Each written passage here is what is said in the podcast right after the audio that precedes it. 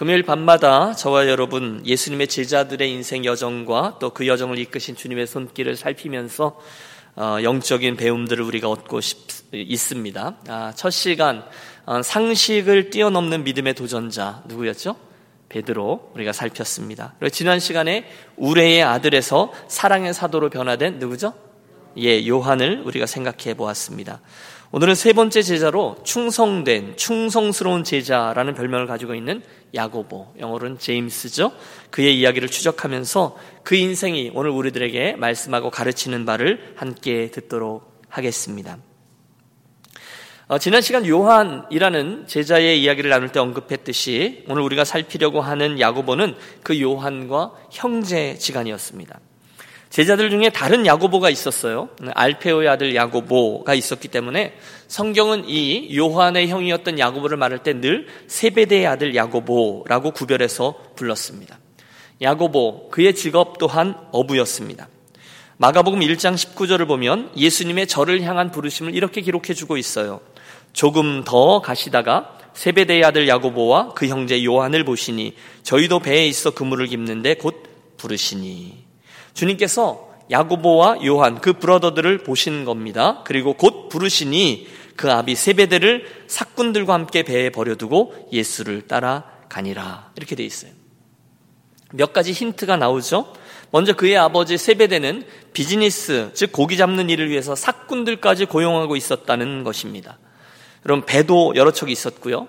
사꾼들도 고용하고 있었다라는 점으로 미뤄 볼 때 우리는 그 야고보와 그의 아버지 세베대의 가정이 흔히 생각하는 아, 가난해서 정말 찢어지게 가난한 어, 그 바닷가의 어떤 어부들 하루하루 고기 잡아서 먹고 사는 그런 가난쟁이 어부의 가정은 아니었을 것이다 추측합니다. 배도 있었고요.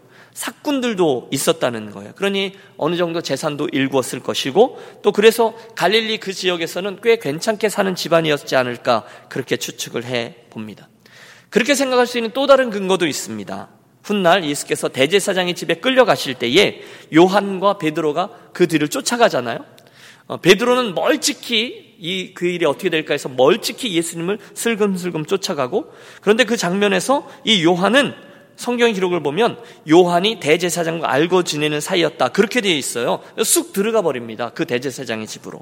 다시 말하면 그 집안이 좀 된다. 되는 집안이었죠.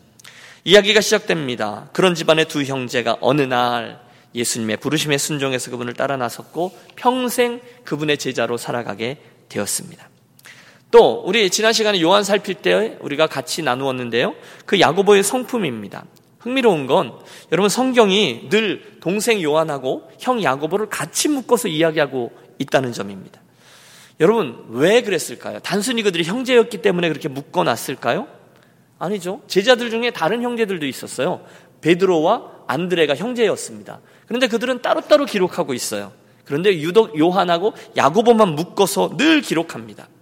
아, 그들에게는 뭔가가 있었다는 거죠. 아마 그들의 성품이나 패턴이 비슷했기 때문일 것이다. 저는 그렇게 생각합니다. 지난주 말씀 기억하십니까? 요한에 대해서 우리가 생각할 때 주님이 요한과 이 야고보에게 별명을 하나 붙여주셨죠. 뭐였습니까? 네, 우레의 아들 보아너게였습니다. 사마리아의 한 마을에서 예수님과 그 일행이 들어오는 것을 거절하자 이 두 형제가 버럭 화를 냈잖아요. 주님 원하시면 하늘에서 불을 내려 벼락을 내려서 저놈들을 다 해치워 버리기로 하시죠. 그렇게 할 정도로 불같은 성품의 형제들이었습니다. 또 있습니다. 우리가 야고보와 요한을 항상 같이 묶을 수밖에 없는 이유가요. 바로 그들의 어머니 때문입니다. 오늘 본문에도 아주 자명한 얘기가 나와요. 그때에 오늘 20절입니다. 세베대의 아들의 어미가 그 아들들을 데리고 예수께 와여 절하여 무엇을 구하니 예수께서 가라사대 무엇을 원하느뇨? 가로되 나의 두 아들을 주의 나라에서 하나는 주의 우편에 하나는 좌편에 앉게 명하소서. 여러분 그 장면을 그려봅니다. 뭐 예수님이 앉아 계시고 뭐 제자들이 여기저기 앉아 있는데 이 세베대의 아내 그러니까 야고보와 요한의 어머니가 막 그 아들들을 들어오기 싫어하는 아들들을 끌고 들어오는 거죠. 빨리 와 이러면서 말입니다. 그리고 예수님 앞에 갔어요. 그리고 뭔가를 청탁하는 거예요. 예수님이 당신의 나라를 세우시면 그간에 정도 있고 그러니까 예수님 우리 한 자리씩 주세요. 하나는 우의정, 하나는 좌의정 자리에 앉혀 주십시오. 이걸 전문 용어로 치맛바람이라고 하죠. 네. 자기 아들들의 출세를 위해서는 뭐 낫고 낫 뜨거운 그런 부탁, 뭐 그냥 서슴없이 하는 겁니다. 극성스러운 어머니. 여기도 그런 어머니들 계실지 모르겠어요. 여기서 그런 어머니를 만나는 거죠. 여러분 그 장면에 그 옆에 있는 제자들의 얼굴이 보이시죠? 씩씩대고 있잖아요. 어? 분해서 또는 뭐 기가 막혀서 어, 뭐 이러고 있는 제자도 있었겠죠. 그러나 이 어머니는 안중에도 없습니다. 그저 자기의 사랑하는 아들들을 위해서라면 자기가 좀 어, 창피한 일이더라. 자기의 면이 좀 두꺼워지더라도 뭘 어떻게 좀 해보려고 하는 게 야고보와 요한의 어머니였습니다. 그런 그녀와 아들들에게 주님이 오늘 아주 의미심장한 말씀을 하십니다. 예수께서 대답하여 가라사대 너희 구하는 것을 너희가 알지 못하는도다. 나이 마시려는 자를 너희가 마실 수 있느냐? 저희가 말하되 할 수 있나이다. 여러분 한번 따라해 주십시오. 대답을 잘해야 한다. 예. 이게 굉장히 답답한 장면입니다. 너희는 앞으로 장차 올 일에 대해서 잘 알고 있지 못한다. 너희는 내가 하나님 나라에 대한 이야기를 하니까 육신적으로 아주 폼나고 아주 굉장한 나라요. 내가 정권을 잡게 될 때 우의정 좌의정 자리를 탐낼지 모르지만 실은 너희들 내가 지금부터 마시려고 하는 잔을 너희가 잘 알지 못한다. 그런데도 너희는 내가 마시려는 잔을 마실 수 있느냐. 여러분 굉장히 심각한 질문이었습니다. 그런데 그 어미와 자식들이 한 목소리로 합창합니다. 할 수 있습니다. We can do it. 뭐죠? 여러분 사람은 자기가 듣고 싶은 것만 듣잖아요. 어, 똑바로 얘기해도 자기가 듣고 싶은 것만 들어요. 특별히 아들들은 더 해요. 여러분 아들들에게 말해보세요. 듣고 싶은 것만 듣습니다. 그리고 나중에 딴소리 하죠. 모든 걸 자기식으로 판단하고 일단 그날 무슨 일이 일어나든 눈도장부터 찍어놔야 한다. 이게 그들의 분위기였어요. 여러분 오늘 여기서 예수님이 말씀하시는 내가 마시려는 잔 그게 무엇입니까? 고난입니다. 예수님 십자가 이야기를 하는 거예요. 그곳에서 죽으시는 힘든 상황을 말씀하고 있는 거예요. 그게 주님이 계속해서 말씀하고 있는 당신의 뜻이었어요. 그런데 안타깝게도 지금 이 사람들은 그 고난의 잔이 아니라 영광의 잔을 생각하고 있는 거예요. 예수님이 생각하시는 잔과 이들이 생각하고 있는 잔이 완전히 다르다는 거예요. 참 안타까워요. 그런데 여러분 여기에서 우리들의 스토리를 발견하는 일들이 많이 있습니다. 예수님을 따르는데 고난과 십자가도 함께 할 수 있는데 오직 영광과 부활만을 바라보면서 따라가고 있다면 오늘 우리가 이 요한과 야고보일지 모른다는 거죠. 여러분 이 말씀 종종 드렸어요. 오늘 우리가 예수님을 따르며 살아갑니다. 그런데 우리들이 예수를 믿는데 그 가장 근원이 되는 동기가 무엇입니까? 오늘 왜 예수를 믿습니까? 여러분 왜 병낫기를 알아십니까? 건강해지고 아들, 딸 잘 되고 출세하고 사업 잘 되는 그런 목적에서 예수를 믿습니까? 물론 여러분 제가 늘 토를 달죠. 그 목적에서 예수 믿어도 돼요.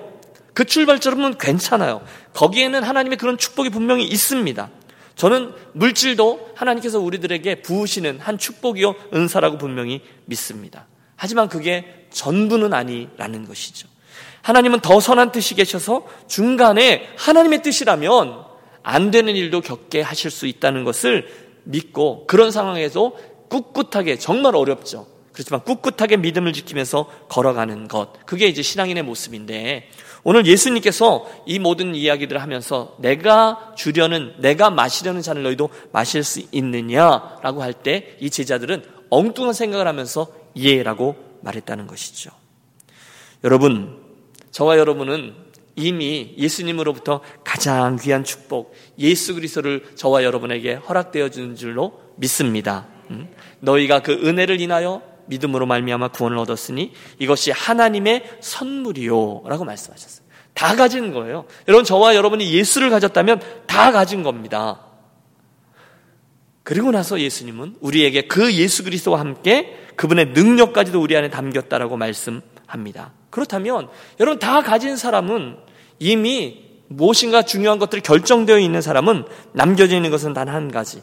그분과의 친밀한 관계를 유지하면서 남겨져 있는 인생을 그분의 뜻을 더 많이 분별하며 그분이 원하신 대로 순종하며 살아나감으로 그 하나님을 더 많이 알아가고 그분의 뜻대로 사용되어서 하나님 나라에 그분이 원하시는 상급을 쌓는 인생인 줄로 믿습니다. 믿습니다. 우리는 그분의 뜻이 가장 선하다는 사실을 믿어요. 오늘 내 삶에 대해서도 영광의 잔, 고난의 잔, 필요할 때마다 저와 여러분의 삶에 어, 당신의 뜻대로 허락해 주실 것을 믿어요. 그때 이 모든 것들이 가장 선하다는 사실을 우리는 믿습니다. 오늘 이어지는 주님의 말씀은 이렇게 돼 있어요. 가라사대 너희가 과연 내 잔을 마시려니와 예수님이 이제 오케이 하신 거죠. 너희가 과연 내 잔을 마시려니와 내 좌우편에 앉는 것은 나의 줄 것이 아니라 내 아버지께서 누구를 위해 예비하셨든지 그들이 얻을 것이라 하나님이 주관하신다는 거예요. 그분의 뜻이 따로 있으니 그걸 인정하라라는 것입니다. 여러분 예수님이 지금 이 말을 할 때 제자들이 어떻게 받아들였는지를 모르겠어요. 어, 예수님이 yes라고 하신 거야 라고 받아들였는지 아니면 머리를 긁적긁적 하면서 도대체 이게 무슨 소리 하고 그랬는지 그건 잘 모르겠어요. 하지만 예수님의 그 본뜻을 그들이 100% 알아들은 것 같지는 않습니다. 내 좌우에 누가 앉게 될지 그 상급이 어떤 누구들의 것이 될지는 오직 그 권한은 누구에게 있다? 내 아버지에게 있다라는 거죠. 어쨌든 여러분 그 장면으로 다시금 가보십시오. 본문으로 돌아가면 이 이야기들을 다 들은 옆에 있던 제자들이 화가 난 거죠. 어쩜 저럴 수가 있어. 그러다가 아마 그 어머니가 나간 다음에 막 화를 낸 것 같습니다. 큰 싸움이 제대로 한번 해보려 그러는 찰나에 우리 예수님의 기가 막힌 가르침이 주어집니다. 이방인들의 삶의 방법은 더 높은 권력과 더 높은 힘을 가지고 다른 이들을 지배하는 것을 꿈꾸는 건데 너희는 그렇게 살면 안 되며 도리어 이렇게 살아야 한다라고 말씀하시죠. 인자에 온 것은 섬김을 받으려 함이 아니라 도리어 무엇을 위해요? 섬기려 하고 자기 목숨을 많은 사람들의 대속물로 주려 함이니라. 여러분 이게 십자가의 길이었습니다. 주님이 꼭 가셔야 되는 길, 섬김의 길, 겸손의 길, 희생의 길, 억울한 길, 그러나 동시에 사랑의 길이었습니다. 여러분, 우리 얘기를 좀 해보시죠.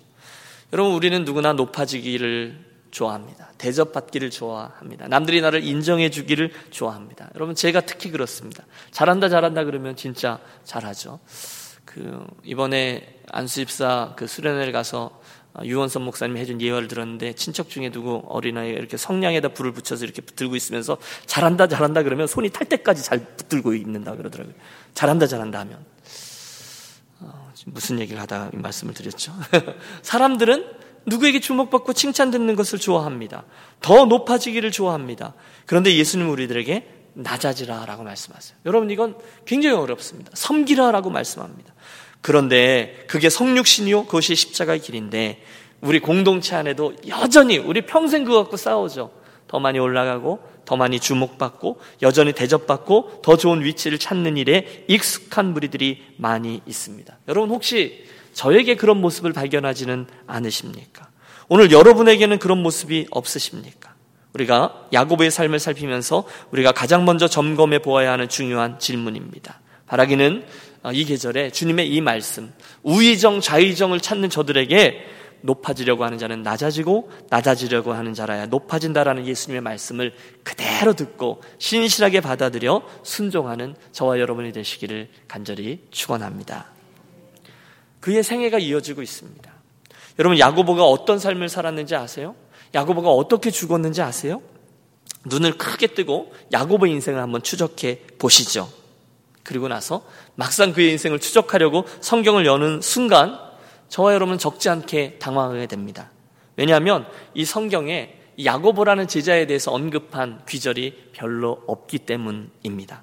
여러분 이해가 되세요? 그 자료가 별로 없어요. 이 야고보가 놀라운 기적을 행했다거나 야고보가 특별한 교훈을 가르쳤다거나 뭐 특별히 우리들의 주목을 끄는 사건의 주인공이 되었다거나 하는 게 거의 없어요. 야고보는 우리들의 주목을 끌지 않아요. 그런데 그럼에도 불구하고 저와 여러분이 야고보를 가만히 묵상하며 그에게 있는 몇 가지 흔적을 추적하다 보면 분명히 드러나는 교훈이 한 가지 있습니다. 그건 이거예요. 야고보는요, 끈질기게 주님을 따라다녔다는 거예요. 그리고 야고보는요, 주님이 계신 곳에 항상 있었습니다. 즉, 그는 충성스러운 제자였습니다. 따라해 주십시오. 충성스러운 제자 야고보. 야고보. 여러분, 예수님이요 베드로하고 이렇게 가는 곳에 보면 야고보는 항상 있습니다. 또 예수님과 요한이 있는 것을 보면 야고보는 항상 있습니다. 여러분 이게 중요합니다.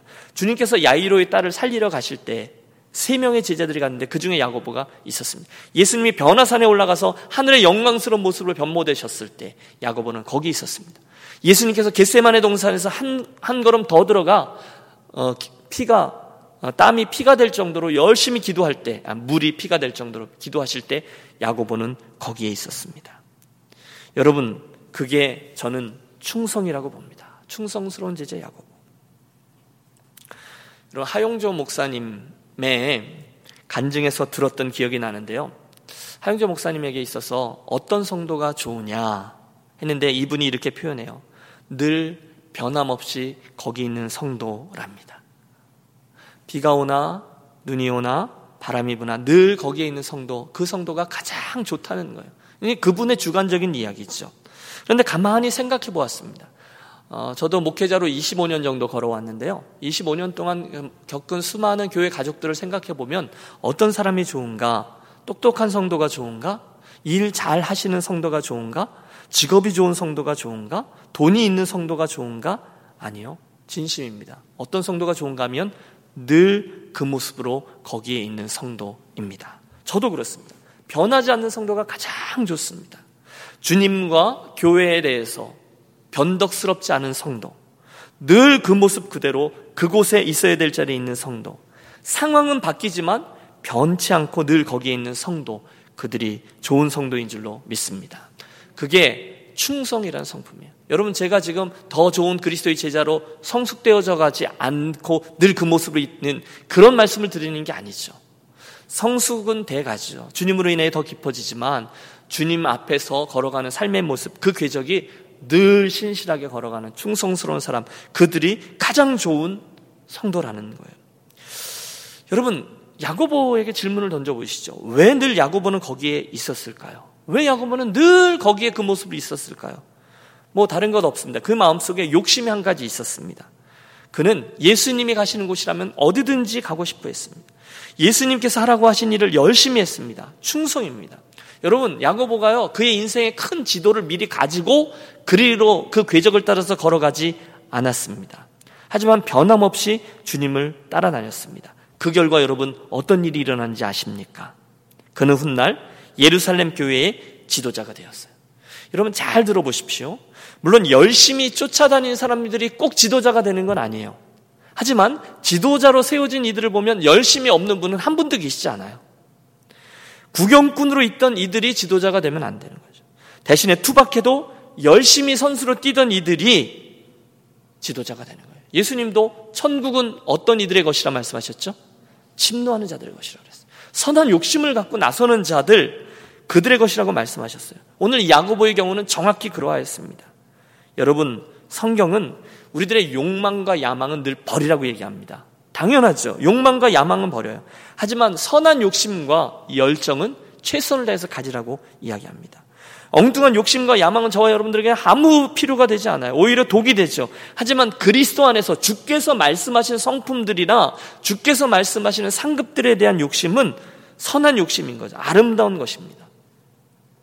여러분, 그날 이후 충성스러운 제자 야고보는요, 지중해 연안과 심지어 그 당시 사람들, 그 당시 사람들의 월드비에서 세계, 세상 끝이라고 여겨지는 스페인에게까지 가서 예수 그리스도의 복음을 전했습니다. 그래서 초대교회에서는 그 야고보라는 이름에게 별명을 하나 붙여줬는데 그게 조갑이에요. 다시 말하면 조개예요. 야고보를 상징하는 게 조개라는 거예요. 이는 그가 그 해안가들을 따라다니면서 어부들에게 전도를 했기 때문입니다. 아마 뭐 그랬겠죠. 여러분, 저도 어부였어요. 뭐 이러고 시작하지 않았을까 싶습니다. 그런데 어느 날 예수 그리스도를 만났는데 사람을 낚는 어부가 되게 하셨어요. 이러면서 이제 복음을 전했지만 아쉽게도 여러분 야고보는 그리 오래 살지 못했습니다.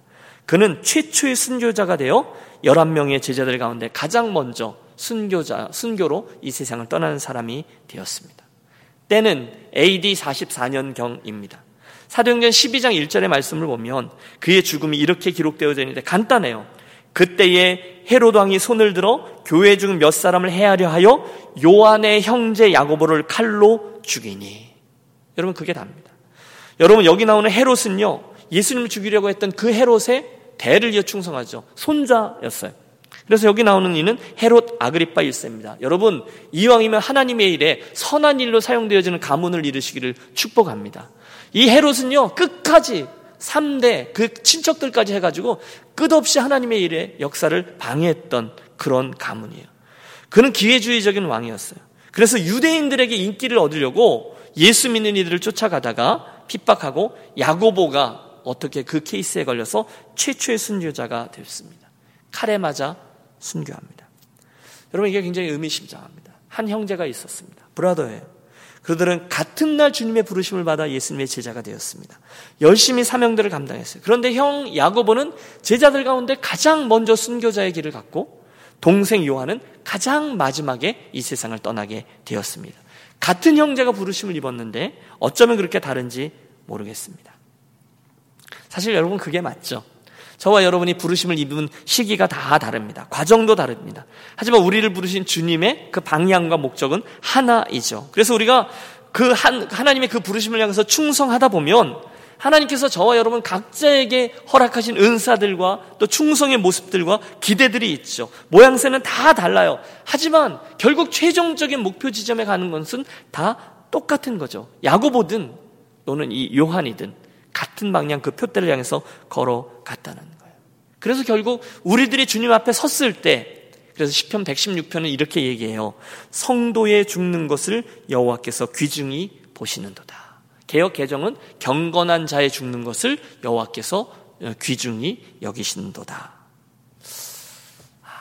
여러분 그날 그 결승점에 저와 여러분이 그 결승점을 통과해서 주님 앞에 모였을 때 여러분 한 분도 빠짐없이 그 자리에 다 집합하는 유니온 가족들이 되시기를 축복합니다. 네. 시기는 다르지만 방법은 다르지만 그곳에 우리는 집합하게 될 겁니다. 오늘 우리는 야구보의 인생을 생각해 보았습니다. 그래서 말씀을 이제 정리를 해보는데 야구보의 인생 쭉 생각해 볼 때 몇 가지 떠오르는 아, 중요한 어, 영적인 어, 인사이트들이 있는 거죠. 제일 먼저 아까 우리가 따라했었는데요. 아, 예수님에게 대답을 잘해야 되겠다. 이런 생각을 해 보았습니다. 여러분 따라해 주세요. 대답을 잘해야 한다. 여러분 오늘 야고보와 요한이 어, 어머니에게 끌려와서 예수님에게 막 물었잖아요. 그랬더니 예수님께서 너희가 나의 마시는 잔을 마실 수 있느냐? 그랬는데 이들이 제정신이 아니었던 거죠. 그럼요, 마시겠습니다. 라고 얘기를 한 거예요. 여러분 조심하십시오. 예수님께서 우리들의 그 이야기를 다 듣고 계십니다. 그래서 마셨어요. 그래서 제일 먼저 칼에 맞아 죽었습니다.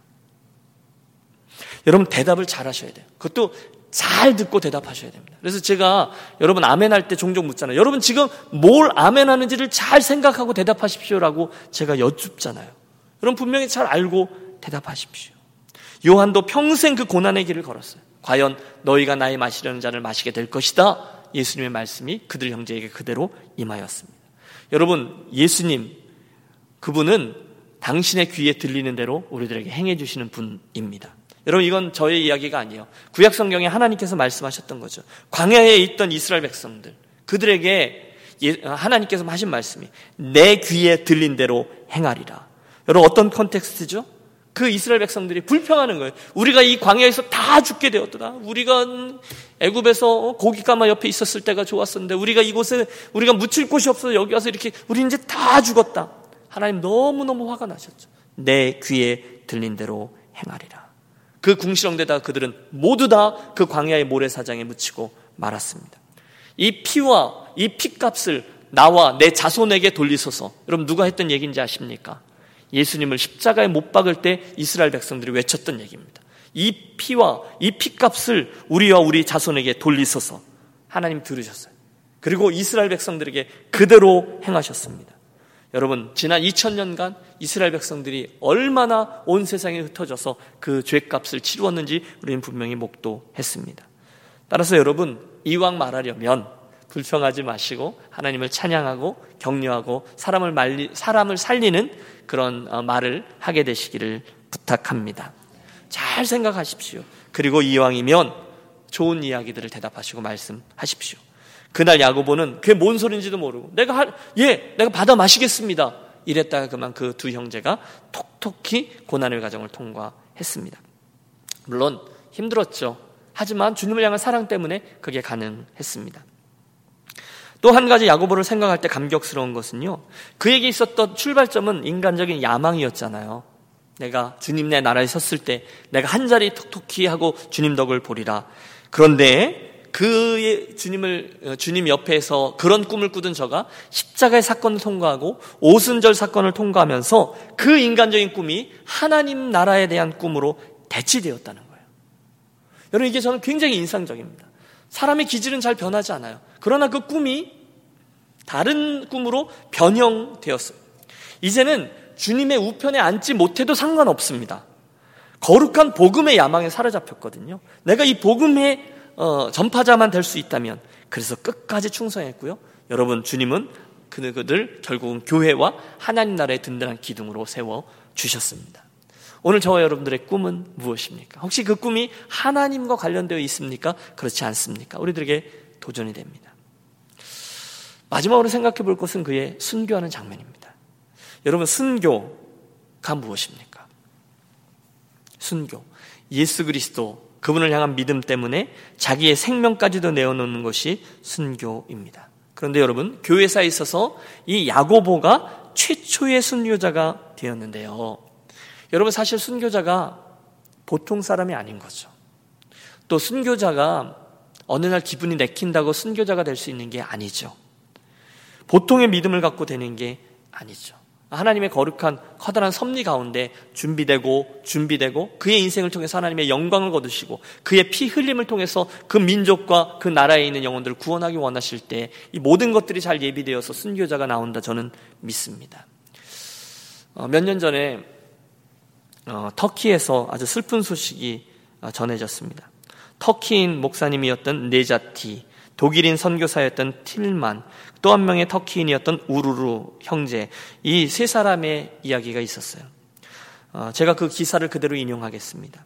터키 남동구 말라티아라는 도시에 지난 수요일 4월 18일 순교 사건이 일어났다. 온몸에 칼로 난도질을 당하고 잘렸으며 마지막에는 목이 잘려 죽음을 당하였다.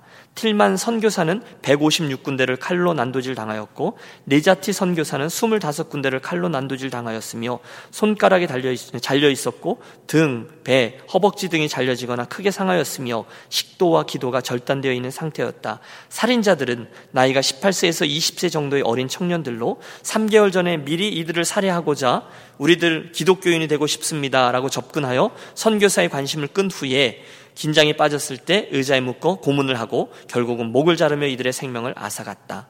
틸만 선교사의 아내는 고백한다. 나는 그들을 용서했다. 그들은 그들이 하는 일을 알지 못했기 때문이다. 나는 그들을 미워하지 않고 오히려 사랑한다, 용서한다.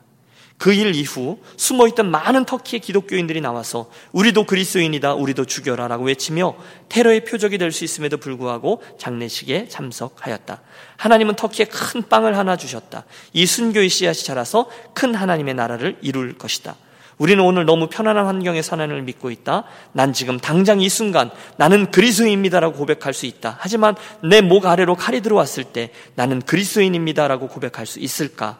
하나님, 오늘 나는 그리스도인입니다. 저들을 생각하면 오늘 나의 헌신과 수고는 아무것도 아닙니다. 뭐 여기까지의 글입니다. 여러분, 칼에 죽임을 당한 야고보, 그리고 그의 후예들 있죠. 그 순교자들에게 있었던 비결이 무엇일까요? 여러분 야고보가 어떻게 그 순간 그 칼이 목에 들어오는데도 끝까지 순교기를 할 수 있었을까요? 오늘 이야기 나오는 이 터키 현지인 리더와 또 그 선교사님이 어떻게 칼이 내 눈앞에 왔다 갔다 하고 내 신체를 절단하는데도 끝까지 믿음을 버리지 않을 수 있었을까요? 저는 똑같다고 생각합니다. 그것은 그 순간에 그들이 주님을 바라보았기 때문일 겁니다. 주님을 바라본 거죠. 그 순간에 만약에 그 순간에 그들이 그들에게 인간적인 어떤 다른 것을 바라보았다면, 가정을 바라보았다면, 특별히 자녀들을 바라보았다면, 자기의 주머니를 바라보았다면, 자기의 목숨을 바라보았다면, 그 고난과 순교의 길, 그 잔을 마실 수 없었을 겁니다. 하지만 그 순간에 그들은 그 영원하신 왕 예수 그리스도를 바라보았습니다. 믿음의 주요 온전케 하신 이인 예수를 바라보자. 여러분 그렇다면 저와 여러분에게 해결 방법은 하나입니다.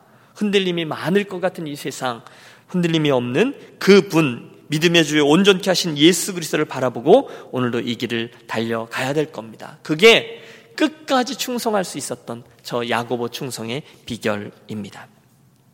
사랑하는 여러분, 오늘 저와 여러분은 무슨 생각을 하며 인생길을 걸어가고 있습니까? 우리들의 인생 계획이 내가 원하는 대로 항상 되던가요? 그렇지 않죠. 시간이 가면 갈수록 더 진지하게 고백하게 되는 것이 하나 있는데 결국 내 인생을 주관하시고 이끄시는 이는 그 하나님이시다라는 고백이죠. 여러분 믿습니까? 음. 내 인생을 결국 이끄시는 분은 하나님 그분이십니다. 분명합니다. 하나님은 우리들 가운데 어떤 이는 요한처럼 오래 살게 하실 겁니다. 또 우리들 중에 어떤 이는 야구보처럼 짧은 인생이지만 그분께 확실하게 영광을 돌리는 인생의 여정을 걷게 하실 것입니다. 그건 전적으로 하나님 그분에게 달려 있어요. 그러므로 우리가 어떻게 얼만큼 사느냐, 또 몇 년을 더 사느냐, 지금 이거는 그 가장 중요한 문제는 아닌 것 같아요. 대신에 정작 중요한 문제는 그 여정 속에 내가 하나님과 어떤 관계를 맺고 어떻게 살아가느냐 바로 그것입니다. 바라긴 여러분 너무 빠른 인생이지 않습니까? 그러므로 그 좋으신 주님을 생각하며 믿음의 주에 온전케 하시는 주님 그분을 기쁘시게 해 드리기 위해서 기쁨으로 즐거움으로 그분을 사랑하며 살아가기에 만도 너무 모자란 게 우리들의 인생일 거예요. 시간일 거예요. 근데 우리가 천년만년 살 것처럼 덜 중요한 것들 가지고 씨름하며 어? 그렇게 시간을 허비하며 살아갈 때가 얼마나 많이 있습니까? 짜증내고 울고 실갱이하고 어, 무엇이 중요한디? 우리 지난주에 말씀 기억하십니까?